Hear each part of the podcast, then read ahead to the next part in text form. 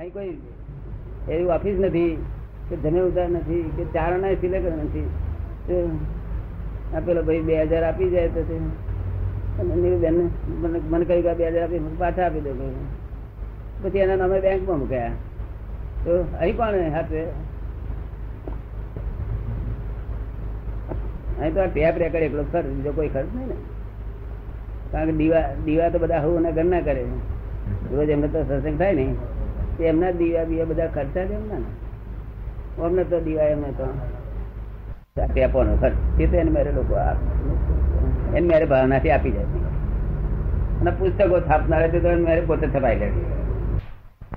એ પૂછે છે કે પદો એ આત્માનો ખોરાક છે?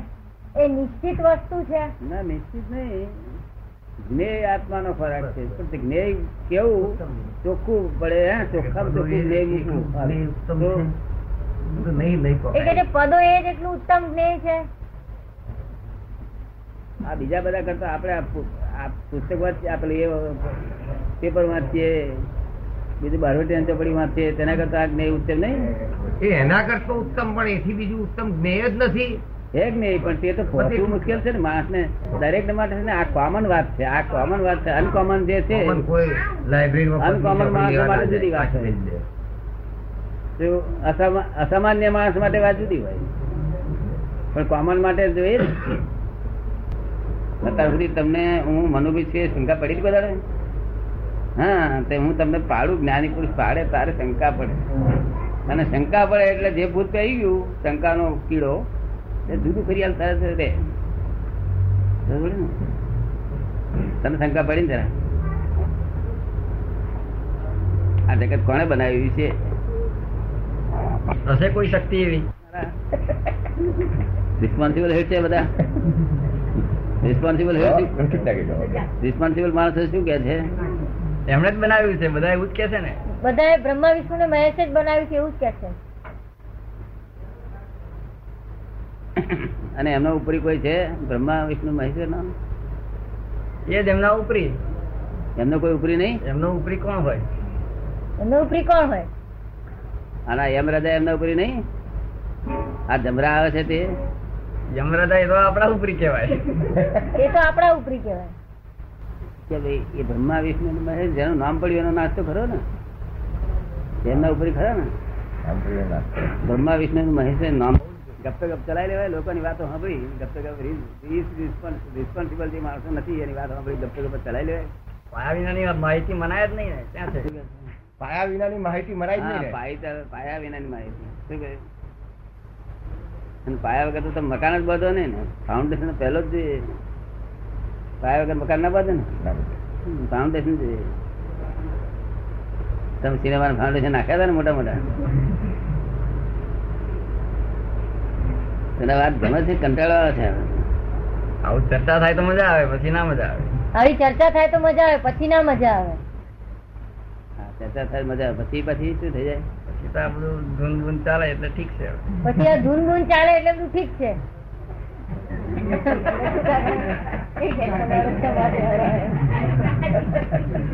ફોરેનના સાયન્ટિસ્ટો મને પૂછે છે કે આ અમે દોઢ અબજ માણસો માનીએ છીએ કે ગોડ ઇઝ ક્રિએટેડ શું એમ બધા ખોટા જ છે તમારે જવાબ આલવો પડે ને.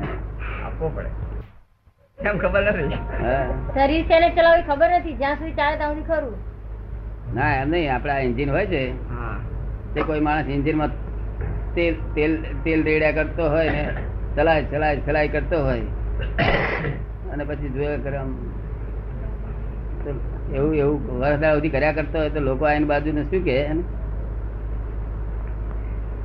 લોકો એને કશું કે ખરા વડે ખરા?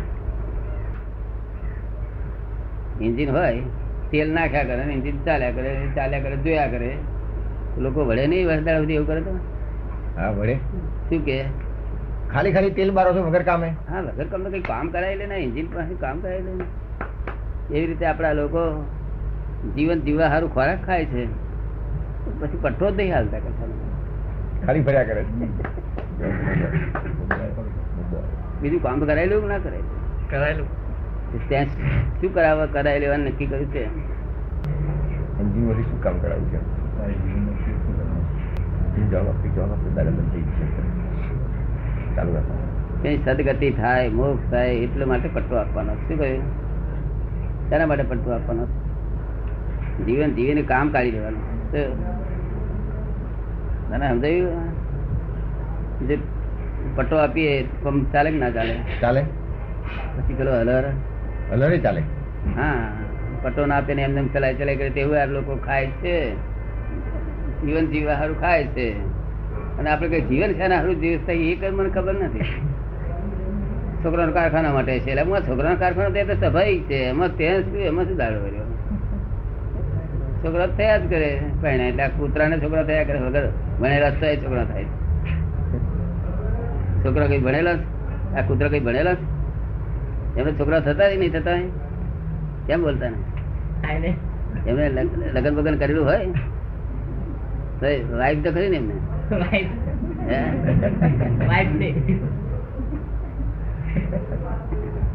એટલે આપણે કઈ કામ કાઢી દેવાનું પછી?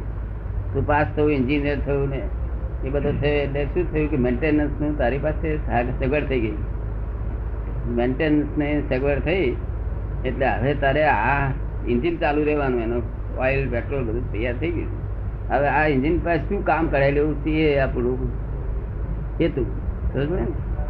હેતુ હોવો જોઈએ ને? ત્યાં સારું જીવો છે ને હેતુ હોવો જ નહીં.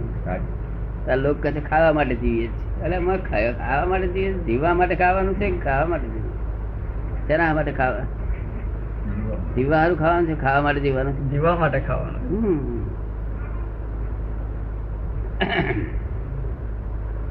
The world is the puzzle puzzle self puzzle થયેલું છે. કેવું થયેલું છે? તારે કોઈ પેલો puzzle ઊભો નહીં થતું? મુશ્કેલી થાય છે? તો સીરી સોલ્યુશન કરું છું? પ્રયત્ન કરવા પડે જે દિશામાં થાય તે રીતે. પ્રયત્ન કરવા પડે જે દિશામાં થાય. પણ વિચાર વિચારનું ગૂંચરું જ ખાલી. શું? એ મન છે. એ મનની સ્થિતિ છે. સમજાય છે ને? હવે આ જે બધી છે એ મન વચન ને કાયા એ ઇફેક્ટિવ છે કેવી છે? અસરકારક છે. ઇફેક્ટિવ ઇફેક્ટિવ એટલે સમજે ને તું? હા હા હવે એ જન્મથી જ ઇફેક્ટિવ છે. ફોરેન વાળાને કહું છું કે જન્મથી ઇફેક્ટિવ છે તેના પુરાવા તારે તો આપવું પડે. તો. એ કબૂલ કરે છે કે આ જન્મથી ઇફેક્ટિવ સાહેબ મેં કીધું ઇફેક્ટ થાય કેવી રીતે? પહેલા કોઝિસ હોવા જોઈએ ને. શું કહ્યું? પહેલા કઈ કારણ હોવા જોઈએ. હા કોઝિસ એના કારણ વગર તો બને જ નહીં. તારે એમની મતી કહો છે એટલે હું એને કહું છું causes and effect effect and causes શું કહ્યું? Causes and effect effect and causes causes and effect effect and causes ચાલ્યા જ કરે છે. એ સમજી જાય છે. આ ઇફેક્ટિવ છે મન વચન કયા તો ઇફેક્ટિવ છે. કોઈ પણ ઇફેક્ટ કોઝિઝ વગર બને નહીં. પહેલા કોઝિઝ હોવા ઘટે. એ લોકો એક્સેપ્ટ કરી છે. પહેલા કઈ કારણ હોય તો જ આ હોય તને લાગે છે ને? હા. એ તો મને સમજી રહ્યા નથી. મન શું છે તે સમજતા આ મન વશ થાય ખરું? થાય. શું કરીએ તો? કાબુમાં રાખવું પડે તો ઈચ્છા ઈચ્છાઓને વશ કરવી પડે. કાબુમાં રાખવું પડે ઈચ્છાઓને વશ કરવી પડે. કાબુ રાખવા માટે પણ એના માટે કઈ ગાળિયા બાળિયા આવે છે? એવું તો નથી? બરદ ને હોય જેવું. ત્યાં સાંકળ વાંકળ કાબુ રાખીએ. ભગવાનનું નામ લો તો કાબુમાં થાય. ભગવાનનું નામ લો તો કાબુમાં થાય. ભગવાન ને ક્યાં રહે છે ભગવાન? આપણા દિલમાં જ રહેશે છે. આપણા દિલમાં રહે છે. શું નામ એમનું? હું તો ભગવાન તરીકે જ ઓળખું છું. હું તો ભગવાન તરીકે જ ઓળખું છું. અણસાર મળેલો તને અણસાર? ભગવાન નો અણસાર મળેલો? અણસાર અણસાર. કોઈ નિશાની કોઈ ઝાંકી, ઝાંકી. ઝાંકી ગઈ થઈ છે? જેવું કે. ના એ ના હજુ સુધી તેવો અણસાર નથી મળ્યો. આ તો લોકો લોકવાયકાથી. હા મેં તો આપણે કઈ પેલી ચોપડી બધું વાંચેલું. લોકવાયકા ને? ચોપડીમાં વાંચેલું. હે? ચોપડીમાં વાંચેલું. બધી લોકવાયકા કહેવાય. લોકવાયકા. ભગવાન છે ભગવાન કરો. ભગવાન કરે છે. ભગવાન કરે છે ભગવાન છે. લોકો પાસે આપણે સાંભળ્યું છે સાયકોલોજી ઇફેક્ટ થઈ જાય. શું બરાબર ને આપણે તપાસ તો કરવી જોઈએ ને. તપાસ તો કરવી જોઈએ. તપાસ નહીં કરી હા પણ તું તારું ઘણું તપાસ કરવા બેહું. કેટલા કામ થાય. આજે આપણે તપાસ કરીશું આજે. પછી કાલે જતો રહેજે તારે ગામ. સચ્ચિદાનંદ થઈ ગયું મારું ઉપરી હોય તો નીકળ્યા મારું કોઈ ઉપરી છે નહીં. તારે કોઈ ઉપરી છે? મારે તો ઉપરી છે. કેટલા? બોસ કહેવાય ને? એને બોસ કહેવાય ને? બોસ તો કોઈ કેટલાક નથી. બોસ છે? બોસ કોઈ નથી. શું કે છે? બોસ કોઈ નથી. ઉપરી? ઉપરી એટલે આપણા વડીલ જેવા ગણો તે બીજું કોઈ આપણે વડીલ જેવા ગણો એ બધા ઉપર. વડીલ છે તે. એ તો ઉપરી ને તો પેલો વ્યવહાર ના ને. વ્યવહાર. ખરેખર પરમાનન્ટ નહીં પરમેનન્ટ ને હા વ્યવહાર એટલે ઓલ ધીઝ ટેમ્પરરી એડજસ્ટમેન્ટ શું કહે? ટેમ્પરરી હા પરમાનન્ટ એડજસ્ટમેન્ટ નથી. બરાબર. તને સમજ પડે ને? હા હા ખબર પડી. કાયમ નો કોઈ ઉપરી છે તારો? કાયમ નો તો કોઈ નથી. હે? કાયમ નો આમાંથી કોઈ નથી. આમાંથી કોઈ નથી કાયમ. ભગવાન ઉપરી ખરો ને નહીં? ભગવાન તો ખરો જ ને કાયમ નો જ છે ને એ કાયમ નો ખરો. એ ઉપરી હોય તો. એ ઉપરી હોય તો પાછા આપણે હવે એને ગયા આપણને લઈ જાય હેડો મોક્ષમાં. આપણે તો ગયા. પછી અહીં બેહાડ્યા. પછી એના બીજા ઓળખણ વાળા હતા આપણે શું થઈ હું તારો ભયો તારો મોક્ષ મારે તારો નહીં જતો. મોક્ષ તો કોણ નામ કહેવાય? ઉપરી નહીં અંદર હેન નહીં. આપણે કોઈ અઠાડનાર ના મળે. સહેજે બીવડાનાર ઉઠાડનાર કે એવું જરાય આપણને ના થાય. ઉપરી જ ના લાગે. અને અંદર હેન્ડ નો મોહ છે નહીં આપણને. કોઈને અંદર હેન્ડ રાખવો નથી. જેને અંદર હેન્ડ નો મોહ હોય તેને ઉપરી તો મળ્યા વગર રહે જ નહીં. શું કહ્યું? હમ. અંડર હેન્ડ નો મોહ હોય તેને ઉપરી મળે ઉપરી મળે મારે અંડર હેન્ડ નો મોહ નથી મને કોઈ અંડર હેન્ડ લાગતોય નથી. તારે ઉપરી જરૂર છે ખરી?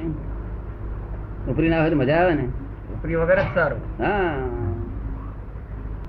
જ્ઞાન આપી દે છે શું નામ કયું ભૂલી ગયું. પ્રકાશ. નિયમથી દરેક વસ્તુના બે પ્રગટ હોય છે? અમુક અમુક અમુક અપેક્ષા એ વિનાશી છે અમુક અપેક્ષા એ અવિનાશી બધું સાપેક્ષ છે. એટલે એને ભક્તિ કહેવાય કે આત્માની જ ભક્તિ કરવાની છે. પણ પોતે ઓળખતો નથી ડિરેક્ટ એટલે પોતે આ રીતે કરે છે. હા કૃષ્ણ ભગવાન મારફતે. હા? કરવાની ભક્તિ છે તે આત્માની કરવાની. અને મહિલાને જ ઓળખવાનો. અને ભક્તિ મહિલાની. મહિલા શબ્દ તે સાંભળેલો? એ પૂછે છે સત્યનો આગ્રહ ક્યારે છૂટે? સત્યનો આગ્રહ આપણે છોડવા માંગીએ સતનો આગ્રહ આગ્રહ નહીં છોડવા માંગતા. શું કહ્યું? સતમાં ને સત્યમાં શું ફેર છે હું જાણતો નથી. ફેર છે એટલું માનું છું. જેટલું સત્ય છે ને એ બધું રિલેટિવ છે વિનાશી છે. શું છે? અને સત એ અવિનાશી છે. કેવું છે? અવિનાશી. એટલે સતમાં અને સત્યમાં આટલો બધો ફેર છે. જો રિલેટ વિનાશી નો જો આગ્રહ કરશો તો તમે વિનાશી થઈ જશો. તો માટે સતનો આગ્રહ કરો સતનો. સુધાર્થમાં શુદ્ધાત્મા એ સત છે બીજી. અને આ જગતની ચીજો બધી સત્ય હોય ભલે ન્યાયનું હોય સત્ય હોય પણ તે બધી વિનાશી છે. શું? તારું નામ શું હતું? હા એ સત્ય હતું તોય પણ વિનાશી નીકળ્યું ને? તને ખબર એટલે આગ્રહ કરીએ તો અવિનાશી પદ પ્રાપ્ત ન થાય. શું કહ્યું? અવિનાશી પદ પ્રાપ્ત ન થાય. હા રિલેટિવ નો આગ્રહ કરીએ એટલે રિયલ પદ પ્રાપ્ત ના થાય ને? નિરાગ્રહી થવું પડે કેવું? નિરાગ્રહી. રિલેટિવમાં નિરાગ્રહી અને રિયલ ના આગ્રહી. શું કહ્યું? રિલેટિવ ના નિરાગ્રહી. રિલેટિવ ના નિરાગ્રહી. ભગવાન એ નિરાગ્રહી હતા રિલેટિવ આગ્રહ એ જ અહંકાર છે. શું છે? આગ્રહી અહંકાર એ જ અહંકાર સત્યનો આગ્રહ કર્યો. મેં જાતે જોયું છે. જાતે અરે પણ જોયું છે પણ એ આ વિનાશી બાબત છે આ. જે જોઈ બાબત એ હકીકત વિનાશી છે. એનો આગ્રહ ના કરી. તારે કહેવાનું જરૂર કે ભાઈ આવું પ્રમાણે જોયું છે. તમને ઠીક લાગે તે કરો. શું કહ્યું? તો એનો આગ્રહ કરીએ તો પોઈઝન થઈ જાય. આપણું પોઈઝન થાય. સમજાયું? તું કુળ દીપક છે આગ્રહ કરો તો શું થાય? પોઈઝન થાય. ના આત્મા જતો પછી બીજું શું પૂછવું છે? દાદા પૂછે છે. સૂક્ષ્મ આત્મા અને સ્થૂળ આત્મામાં ફેર શું શું કહે છે? સૂક્ષ્મ આત્મા ને સ્થૂળ આત્મામાં ફેર શું છે એમ પૂછે છે. એવું છે? સૂક્ષ્મ આત્મા સ્થૂળ આત્મા એવું તો આત્માના વિભાગ જ નથી હોતા. ને? આપણે અહીંયા સ્થૂળ આત્મા અને સૂક્ષ્મ આત્મા બધું વિનાશી આત્મા છે. કેવું છે? અને જે મૂળ દર અસર આત્મા છે ને તે તો અવિનાશી છે. એનું સૂક્ષ્મ ભાગે નથી હોતો સ્થુલ ભાગે નથી હોતો તો. બધા કહે છે આત્મા એ જ પરમાત્મા છે. બધા કે છે આત્મા એ જ પરમાત્મા છે. હા તે તે હું જેને કહું છું જેનો સૂક્ષ્મ વિભાગ નથી સ્થુલ વિભાગ નથી એવો અવિભાગી. તો? અવિભાગી. અવિભાજ્ય. એવો એ પરમાત્મા છે. કેવો છે? અને તમે વિભાજ્ય થાય એવો એવો એવી સ્થુલ સૂક્ષ્મ આત્માની વાત કરો છો. કેવું? તમે કયા આત્માની વાત કરો છો? વિભાજન થાય એનું. કે આ સ્થૂળ આ સૂક્ષ્મ સમજ પડે ને? એ બધું વિનાશી છે. એ છે તે મિકેનિકલ આત્મા છે. કેવું છે? લૌકિક. લૌકિક. લૌકિક. અને તે પાછું હા અવાજ જવા દઈએ તો જ ચાલે એ આત્મા. રહી તો પછી બંધ કરી દઈએ ને. ઉડી જાય. અને ખરો આત્મા તો મરતો જ એ નથી પ્રતિષ્ઠિત આત્મા છે. એ પ્રતિષ્ઠિત પ્રતિષ્ઠિત જાય છે આવે. એટલે બે જાતના આત્મા. એક વ્યવહારમાં માનેલો લોકો હું છું હું છું હું છું. એ વ્યવહાર આત્મા કહેવાય. શું કહેવાય? પ્રતિષ્ઠિત આત્મા. બરાબર ને? એને એને સચર કે છે. શું કે છે? સચર. અને દર અસલ આત્મા અચર છે એટલે સચરાચર જગત છે. શું છે? સચરાચર સચરાચર. જગત. એટલે અચળ દર અસલ પરમાત્મા એ જ આત્મા એ શુદ્ધાત્મા એ જ પરમાત્મા એ અચર છે. શું છે? એ અચર છે. અને આ બીજો બધો આત્મા એ સચર છે. મિકેનિકલ સચર ચળ એટલે મિકેનિકલ. યંત્રવત. ચંચળ. ચંચળ? ચંચળ. સતરાચર અર્થ સમજાયો તમે આજે? બહુ વખત ખબર છે શબ્દ તો. હા બહુ પહેલી વાર સાંભળ્યો. કોઈ બાબત વાંચતો જ નહીં એનો સતરાચર. સતરાચર સતરાચર. સાથી જ સચરાચર સમજવું પડે જ્ઞાની પુરુષ પાસે સમજવું પડે. કેવું જ્ઞાની પુરુષ પાસે. કે ત્રણેય કાળ ત્રણેય કાળ સત્ય હોય એવી વાત. જે સત્ય ફરવાનું ના હોય એવી વાત સાંભળવી જોઈએ. કેવું? ત્રણેય કાળ ફરવાનું હોય. લાખો વર્ષ પછી પણ એનો એ જ પ્રકાશ હોય?